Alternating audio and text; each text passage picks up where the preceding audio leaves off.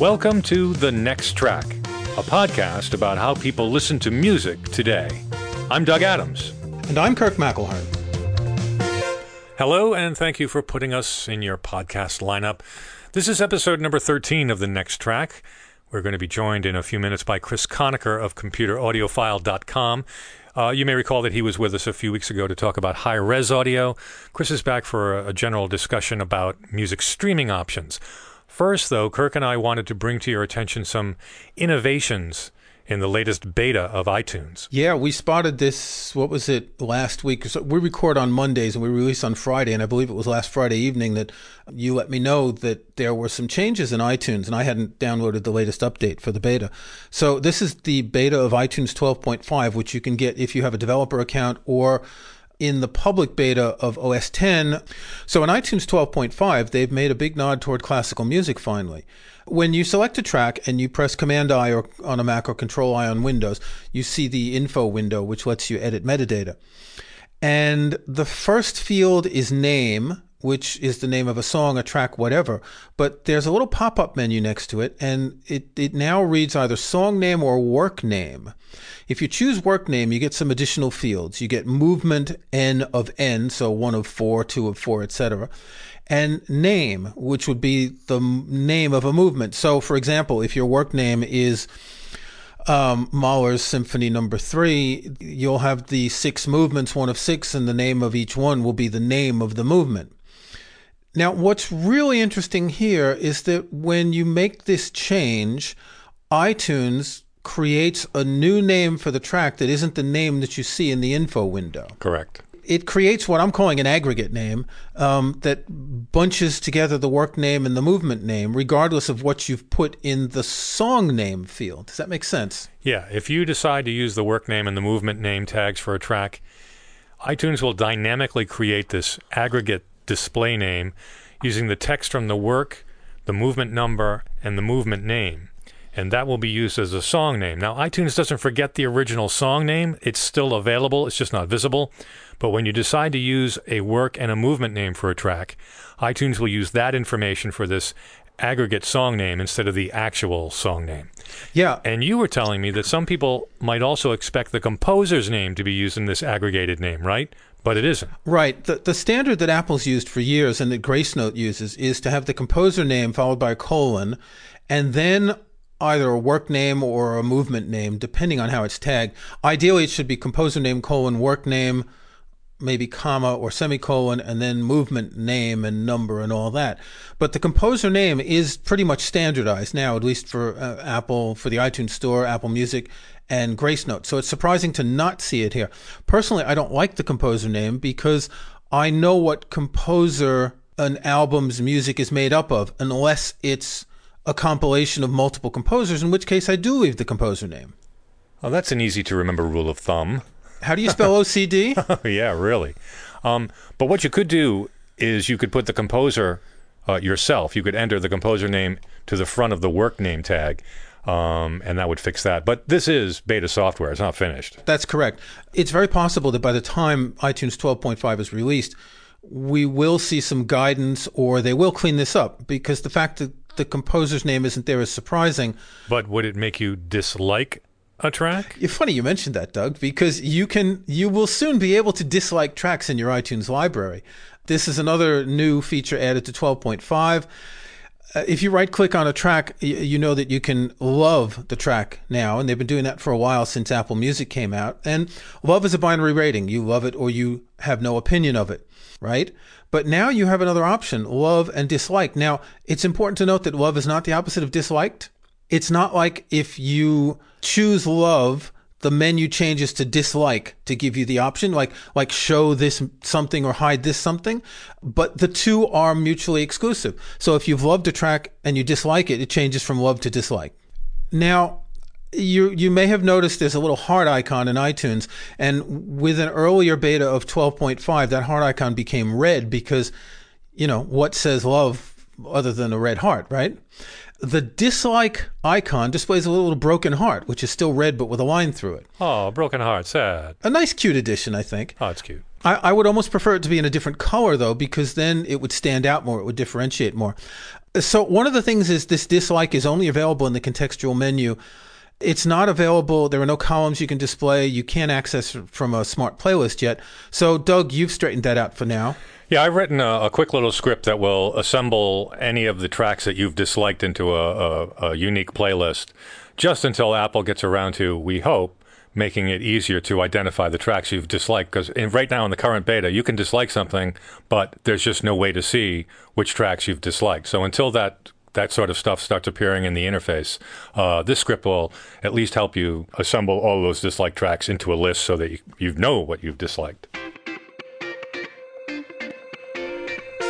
As I mentioned earlier, we're happy to welcome back Chris Connaker, the founder and web runner of ComputerAudiophile.com. Chris, it's great to have you with us again. It's great to be back, guys. Love what you're doing, and uh, thanks for having me. web runner is is like a showrunner for a website. Yeah, it's a yeah, it's a term I made up. Yeah, very good. Thanks. I also attempted to coin the word weblish, but that never caught on. I'm not even going to ask what that's supposed to mean. Well, you know, like publish instead, but you weblish. Oh, I was thinking it had something to do with English, like eh, the kind of language people use on the web. No, that's probably why I never caught on. So. so, so Chris, you you traveled to go to a concert the other day, didn't you? Oh my gosh, did I ever! My favorite band of all time, Pearl Jam, was playing at Fenway Park, and my wife and I went. Uh, we're from Minneapolis, so we went out to Boston, and oh, was that just lovely! Oh, you couldn't. You really couldn't have picked a better weekend to come to Boston. Oh, and the weather was perfect, and yeah, and what a lovely town too. Gosh, Boston is great. How many times have you seen Pearl Jam live? Oh gosh, I roughly twenty. I you know it's like it. I certainly not as many as some of the people who follow the dead, but once you get up a few, you know, over ten, I'm like I don't count anymore. But it's probably around twenty times, and I've seen them at at Wrigley Field, Fenway, and the 20th anniversary concert in Wisconsin, and so it's every. And what's great about these guys too is every show is a different set list, and it's not you know the same run of the mill. So it's really great. And after a Pearl Jam concert, you feel like you got your money's worth. It's those guys really go up there hard. It's pretty cool. Okay, Chris, we wanted you on the show this week to talk about different streaming music services. How does one choose? Because there are so many of them now. And I, I have to confess to you, I have actually never heard a song by Pearl Jam. So I'd like you during this show to explain wait, to me. Wait, wait, wait, wait. Ju- I just want you to say one more time so that everybody understands what you just said. Just, would you say again what you just said? I have never heard a song by Pearl Jam. It's very possible that I've heard one without knowing who it was by. I, have never intentionally listened to Pearl Jam or accidentally come across a Pearl Jam song.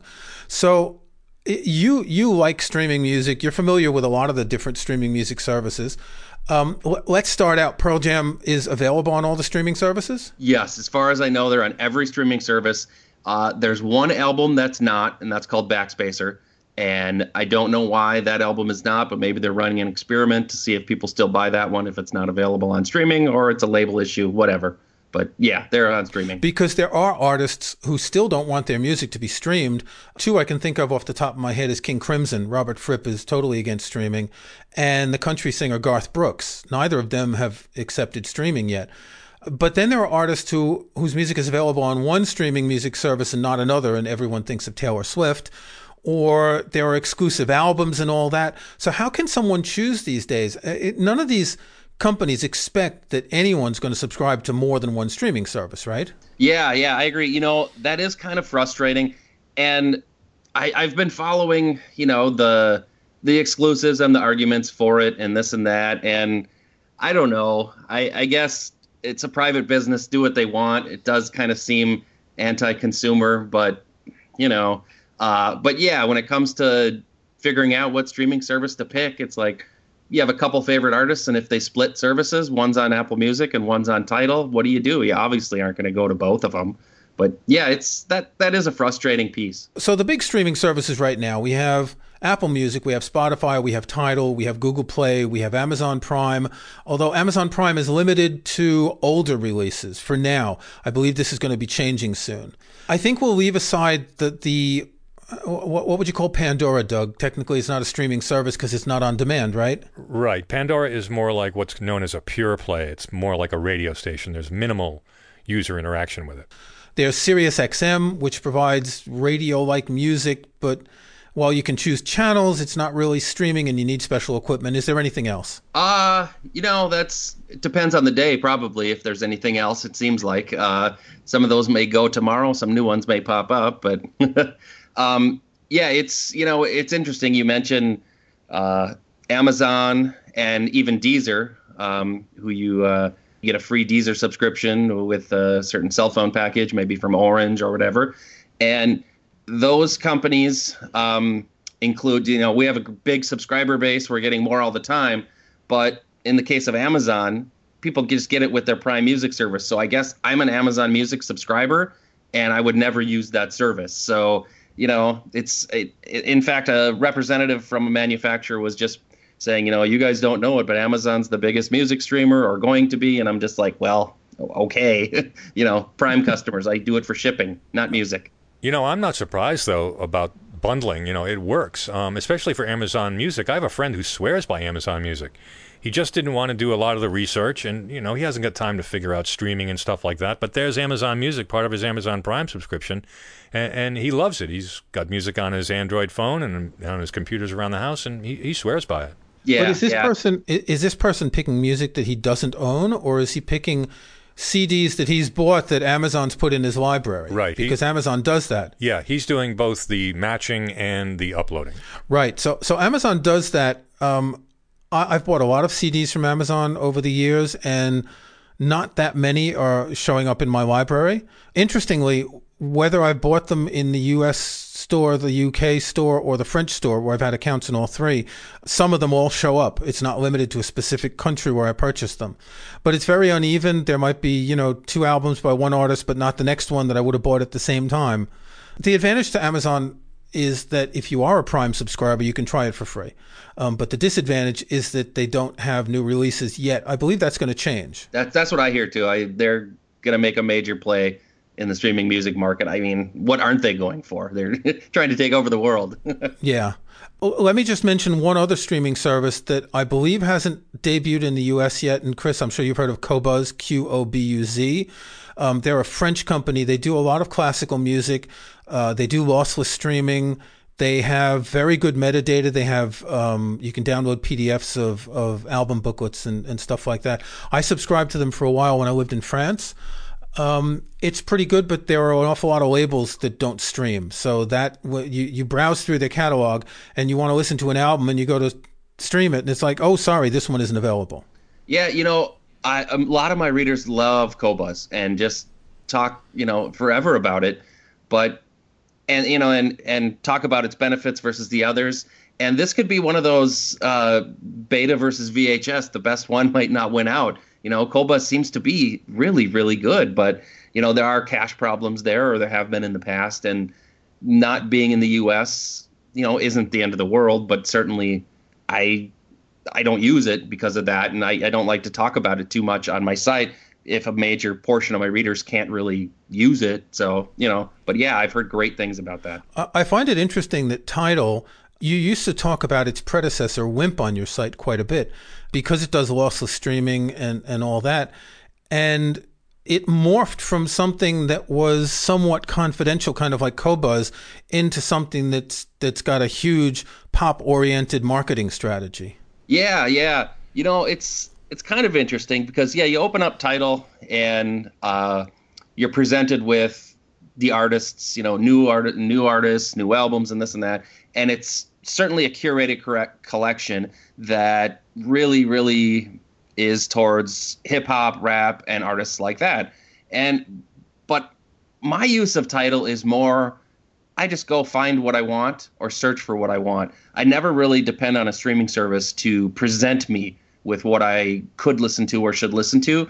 So, but I know that is a big uh, big problem with some of my readers. Like I open up Tidal and it's nothing but music I don't want to listen to. That's like your gripe with Apple Music, Kirk. The For You section doesn't exactly seem for you. Well, the For You stuff takes into account some music that I own and some music that I've listened to, but it doesn't take into account the variety of my music library. So it real it's really fixated on the fact that I downloaded um, Elton John's Madman Across the Water, which is just a wonderful album, but it wants me to listen to everything by Elton John and everything from 1972 in a particular style of music.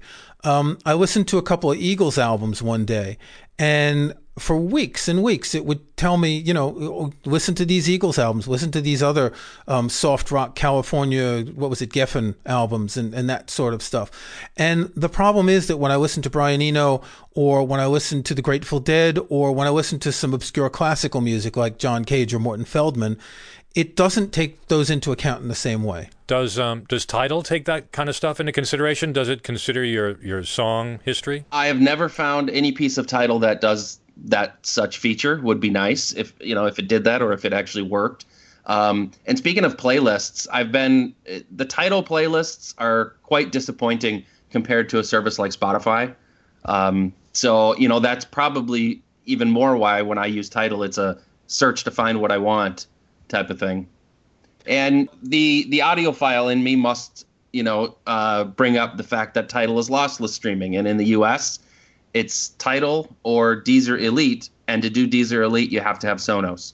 So pretty much Tidal is the only lossless streaming service in town, and that's maybe the only reason I subscribe to it. But I'm guessing you only use the lossless version at home, and if you're on the road, um, you're out walking or whatever, you're not going to be streaming lossless, right? Yeah, for the most part, yes. Uh, lossless at home, and then I download lossless to my iPhone for the offline feature, which is great on airplanes. And you know, when I'm out in the car, I try to do lossless, and if it's just not working, I choose it. I move it to adaptive. So, yeah. So one of the big differentiators in streaming services, and we've mentioned the the recommendations with Apple's For You and playlists and all that. The the big differentiator is whether you want to pull music. So, Chris, you say you look for music and you listen to it, or whether you want the service to push music to you, su- suggesting music for you to listen to. Apple's for you, Spotify playlists, etc. I think we have two different approaches to music listening. That the people who pull music, who search for what they want to listen to, are very different from the people who listen to playlists. Yes, yes, I completely agree. And you know, I haven't thought of it that way before, but that's a good way. You know, the the pull or push model in a sense. And uh, you know, Tidal has a very limited. It's like 20 albums or something like that are recommended or new, and um, so it's it seems very much a, a model versus the others are are push. And I've heard great things about the Spotify playlists and you know what Spotify pushes towards you. Um, I just don't use it very often. I'm a subscriber, but don't use it very often. So, how many services do you subscribe to? Uh, Apple Music, Spotify, Amazon, Tidal, and Pandora. And you do this more because this is your business talking about audio and all that rather than because as a music listener you think you need all of these right completely yep 100% i would if i you know just was me listening i would probably just go with Tidal because it's lossless um, and dump the rest of them so very briefly what are the pros and cons of apple music you know I, apple music has made me so frustrated uh, but I, I think the pros is the integration with everything. It's like my, my wife wanted to use a streaming service, and I was just like, yeah, just use Apple Music. It's on your phone. We have it. You know, go for it. Um, and you know, I, I must admit, I use Apple Music for Taylor Swift's 1989 album. I it, it's it's a great album. I love the music, and that's the only place I'm going to get it. So that's where I use it. But you know, other than that, I've been very frustrated with Apple Music's uh, user interface. I you know, it starts off with that for you thing, and I look at that and I'm just like, oh gosh, this is it, it bugs me, you know. So I'm probably not the best to talk about the the pros of Apple Music. It, it just it kind of no no i think it's important because because you, are talking about the same thing bugging you that bugs me the for you thing um, I, I would really appreciate so here's what i would like in a streaming service that it looks at my library it knows what i've listened to and it maybe recommends albums that I am very familiar with to listen to again, as well as stuff that I've never heard. And that's what For You is supposed to do. But again, it just doesn't. It just doesn't understand the, the diversity of the kind of music I listen to. I, I would think if you listen to a single genre, it might be a lot better. Yeah, yeah. I mean, if you're a big Swiftie, Taylor Swift fan, I'm sure it can just, you know, fill you with a whole bunch of music like that. And you know, that that also brings up the whole human curation versus algorithm curation and stuff like that. And I know Apple early on pushed, you know, we have a lot of human curation and we're going to make it better by the use of people. And, you know, my experience is nothing beats uh, Pandora's Genome Project. The way they look at every single piece of music and sub piece of music and figure out what you like is absolutely the best, and I wish other services would do that. Yeah, I agree. I've been a Pandora subscriber for a long time, and full disclosure, I've done some work for them. It's funny we said we weren't going to talk about Pandora, but uh, the Genome Project really makes playlist creation with Pandora just absolutely wonderful. I'm constantly delighted by a lot of the variety that I can squeeze out of their playlists. Um, one thing I wanted to say was I think Apple has been trying to imitate Pandora to some degree, but not doing that great. I mean, I think Genius Playlist was an attempt to do that, and some of the radio station uh, playlists, but they they just haven't been able to pull it off. Yeah, I, I agree, and you know, I it's like Apple certainly has the money and the brain power to replicate what Pandora is doing with the Genome Project, but you know, it must not be worth it to them. But it, to be able, it seems like you know, Apple will look at artists and tracks, and if you like this artist, well, this artist is related. Versus Pandora going, oh, you like this guy plays a Fender Stratocaster. You know, boy, who else plays that? It's it's like they know everything. It's it's really cool. Okay, so what about Spotify? Pros and cons. Um, I will just toss out my con. I, I hate black interfaces. They're for like 20 year olds with really good eyesight. Um, and I think it's just insulting that they don't offer uh, an easier to use interface. Go ahead. Yeah, yeah, I, I won't disagree with you there. And speaking of cons, another con of mine in Spotify is I'll open up an artist or an album, and the big button right in front of me is shuffle. I just want a play button. And I realize I can play. If I play the first track, it'll play through. But I've also had other people go, well, I don't use Spotify because I have to shuffle. So I'm not the only guy with that issue. Um, so, but Spotify, in terms of pros, I love the library. It's huge. Um, there's a lot of stuff, you know, that's there that may not be elsewhere, except when it comes to those weird exclusives, um, like Taylor Swift or Jay Z on Tidal. Um, and Spotify has integration, you know, with a ton of things. And, you know, I guess one con to Spotify, though, is they're kind of forcing everyone to use the Spotify app for integrations. So, like Chromecast Audio, it's okay, yeah, relaunch the Spotify app. Sonos has seemed to, they've been able to get away with integrating Spotify uh, with their own interface, but all the other ones, Spotify kind of wants you to use their own. And I mean, it's their thing, I guess, you know, so be it. But um, Spotify, most, Spotify to me seems more like a social network. And for for me in music, eh, and I'm not so much a social network guy. Um, if you are, it's probably a great thing. Um, but to me, that's kind of what Spotify is: social network with music. One thing I like about Spotify, though, is that you can follow playlists that people create. In particular, there's a Chinese guy who's a real classical music fan, and he used to make these really long playlists with all the works by a given composer. I believe he's been hired by Spotify now to make playlists for them, but I've I subscribe to a whole lot of his playlists on Spotify, and this guy did really good detective work, organizing, say, all of Bach's cantatas and all of you know Miles Davis's uh, mono albums and and all sorts of collections like that. And the fact that you can follow them, I think, is quite interesting. Yeah, it, you know, it's interesting you say that because that is an issue that I have with with Tidal. Is I'll create a couple of playlists and put them on my site, saying, "Hey guys, these are my hundred songs that I've been listening to lately that I absolutely love." And then for followers of Tidal to be able to add that to Tidal, it's a pain. It's click on this link, log into the web version of it, and then you'll be able to find it in your iOS app version. I mean, it's it's very it's a pain. I would love to be able to do that piece create playlists for people that read my site and have them easily add it and follow. Another thing that Apple Music doesn't do, and I believe you can do this on Spotify, is you can have a collaborative playlist. So you could make a playlist, share it with me and Doug, and we could each add music to it. But you can't do this with Apple Music. It's strictly one way. So, for instance, my son has a playlist of music that he discovers that he thinks I'll like, but I can't do the same. I've got to make a separate playlist for music that I discover that I think he'll like. Whereas it would make sense where for everyone to be able to dump their favorite music into a playlist. Yeah, I, I agree. That's that's really cool.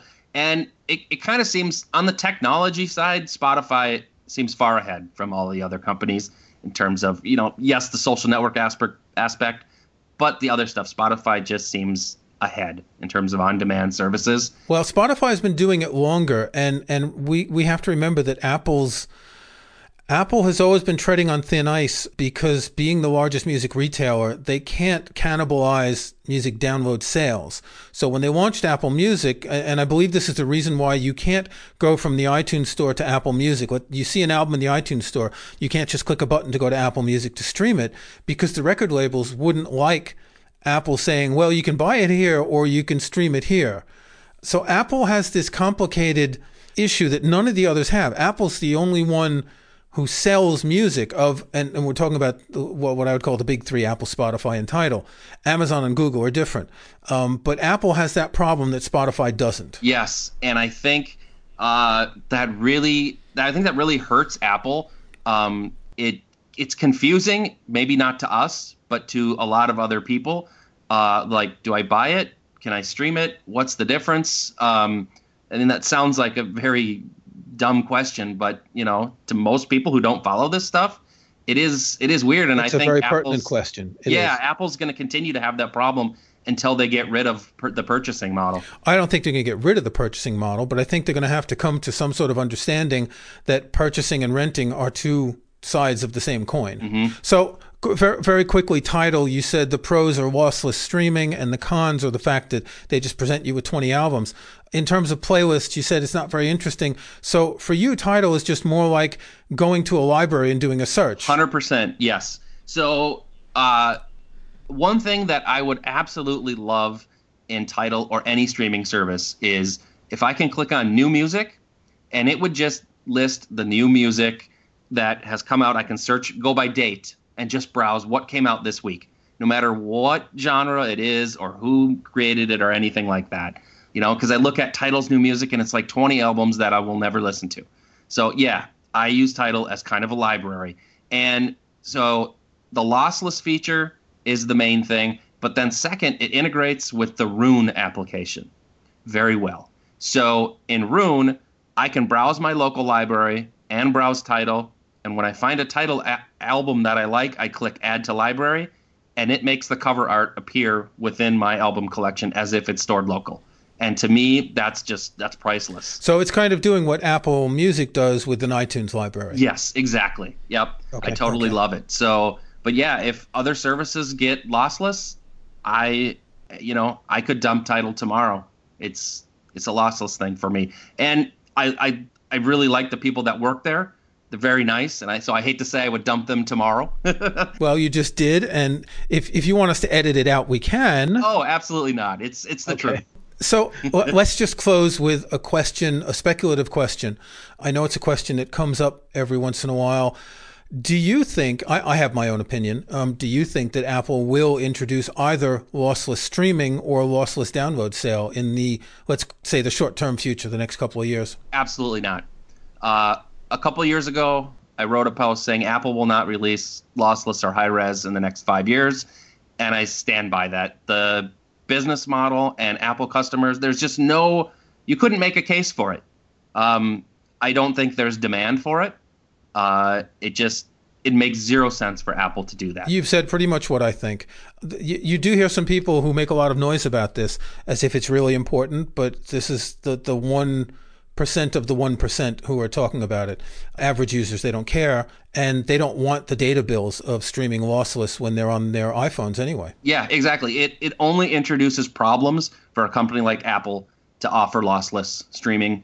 But, You know, I could see lossless downloads not being that much of a problem, but with the download market the way it is and shrinking, it just makes zero sense to me for them to do that. Okay, Chris, we started by me admitting that I had never heard Pearl Jam. Which album should I go listen to once we finish this? Oh, which album? That's like saying which is your favorite child. uh, I will say. What's the best introduction? It, not necessarily the best album, but the best introduction. Okay, then I think you got to go to their first album, 10.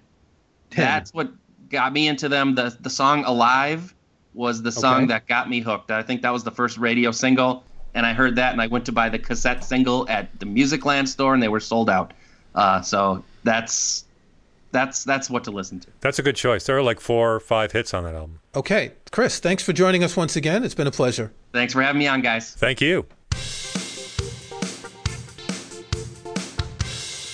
And we come to the part of the show where Kirk and I give a shout out to our next tracks. That's the music that we'll be listening to next at home. Kirk, what are you going to be listening to?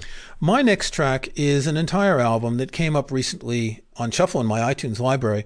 It is Orchestral Manoeuvres in the Dark's second album called Organisation. The first album was probably the first real synth pop album that was more poppy rather than Kraftwerk style electronica. Um, but the second album was the breakthrough. It had their hit single Enola Gay, which every year, the first week in August, I'm reminded of that song. And if you don't know why, you should look it up. And I also really like the last song on the album, Stanlow, which is this really slow, moody song. Stanlow was the name of an oil refinery uh, in the northeast of England. And Andy McCluskey, one of the members of OMD, I believe his father worked there. And the background of the song is the actual noise of this refinery. Not very loud, but the song takes its rhythm from this organic field recording that he made of this refinery. This is really avant-garde stuff, what they did there. When you think about it, you know, taking a field recording, mixing it, it's like kind of like John Cage. And it's this really moody, slow song, and it ends the album you know, the album starts with the first song is Enola Gay with just really pop song about dropping a nuclear bomb, and then it ends with this really slow, moody song about a oil refinery. One of the great albums of you know the early 1980s. I like to listen to it every now and then. You should spin it too. It's on all the streaming services. It's Organisation by Orchestral Manoeuvres in the Dark. Doug, what's your next track this week? Uh, I'm also going back to 1980 for Daryl Hall's first solo album called Sacred Songs. Yes, Daryl Hall of Hall & Oates. This album was actually recorded in 1977 and produced by Robert Fripp.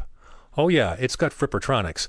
Uh, but it was shelved by RCA, who thought it wasn't uh, Hall and Oates-ish enough, and it isn't. I mean, uh, there are some really good Daryl Hall melodies on here, good tight studio band, great singing, uh, just with more frippery. Now, this was supposed to be one of a piece with two other albums that uh, Robert Fripp had produced his own Exposure solo album and Peter Gabriel's second solo album. But because the album didn't come out until three years later, the effect that Fripp was trying to achieve was lost. But still, this is a great record. It's Daryl Hall's first solo album, Sacred Songs. It's my next track. This has been The Next Track, a podcast about how people listen to music today. You can find show notes and links to some of the things we talked about in this and other episodes at thenexttrack.com. There's also a contact form there you can use to send us comments. If you like the show, we hope you'll subscribe in iTunes or your favorite podcast app. And please think about giving us a review or rating. We'd appreciate that. I'm Doug Adams, and for Kirk McElhearn, thanks for listening. We'll talk to you next time.